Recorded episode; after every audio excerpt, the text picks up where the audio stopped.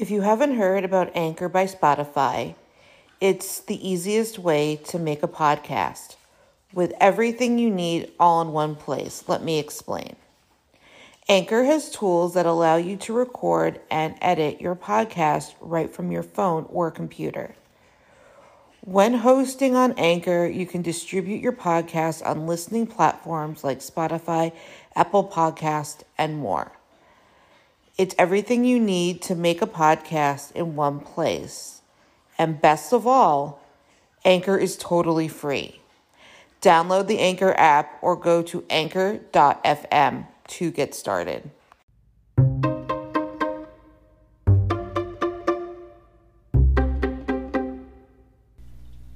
Thank you for listening to the Fierce Autie podcast, where we talk about disability, quackery, parenting, and Jewish life.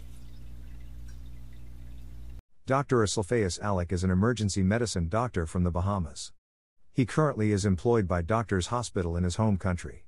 He preaches that a plant-based diet will give everyone optimal health.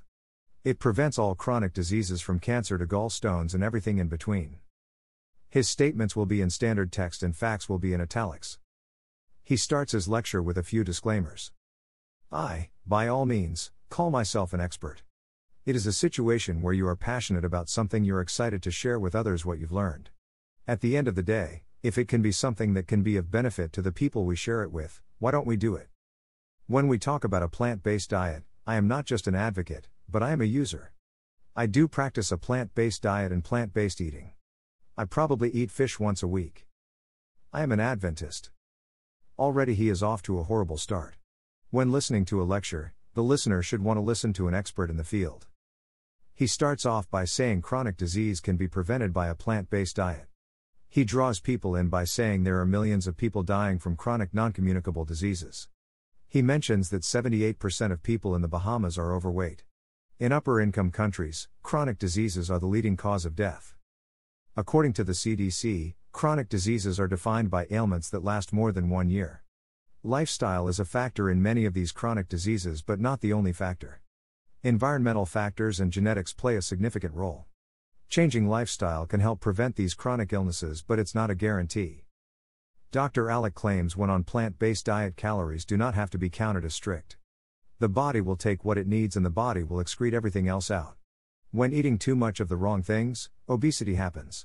This is a risk factor: hypertension, high cholesterol, plaque in the bloodstreams, and type two diabetes, he does specify.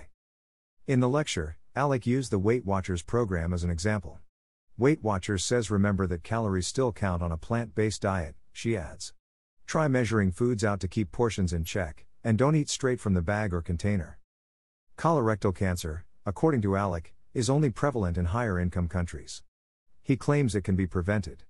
He claims that animal protein intake is why more of the people who had this type of cancer suffered from it. He said the countries with more meat intake had higher rates of this cancer. According to the American Cancer Society, there's no sure way to prevent colorectal cancer. But there are things you can do that might help lower your risk, such as changing the risk factors that you can control. He also says that meat causes inflammation and abrasions in the blood vessels. He says the plaque is like a band-aid after the abrasions happen. The cholesterol breaks off the plaque and that causes heart attacks. All of this leads to chronic illnesses. He says when cooking meat, it releases carcinogenic chemicals. He uses W H O's recommendation against processed meats and put all meat in that category. According to Harvard University, red meat does cause inflammation and does not directly cause cancer. To reduce inflammation, fatty fish and chicken should be added to the diet. Cow's milk causes breast and ovarian cancer, and early puberty. According to the National Breast Cancer Foundation, several myths persist about the correlation between dairy intake and the increased risk of breast cancer. Over many decades, studies have shown that dairy consumption does not increase the risk of breast cancer.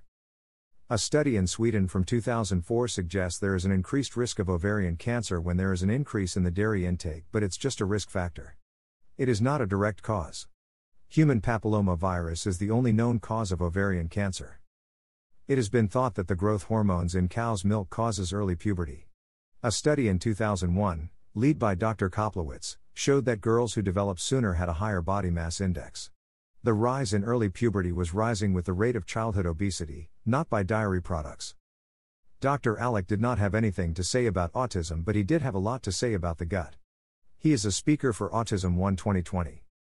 Sources: H T T P S colon slash slash w w w dot c d c dot gov slash chronic dash disease slash about slash prevent slash index dot h t m H T T P S colon slash slash w w w dot cancer dot org slash cancer slash colon rectal cancer slash causes risks prevention slash prevention dot h t m l H T T P S colon slash slash w w w dot health dot harvard dot e d u slash staying healthy slash foods that fight inflammation H T T P S colon slash slash w w w dot national breast cancer dot org slash breast cancer myths slash drinking milk or dairy causes breast cancer slash H T T P S colon slash slash w w w dot n y times dot com slash two thousand five slash oh three slash oh eight slash health slash the claim hormones in milk cause early puberty dot h t m l Don't forget to subscribe or follow on Spotify, Apple Podcasts, Facebook, Twitter, YouTube, and Instagram. Keep on speaking your truth and never let your flame burn out. Thank you for listening.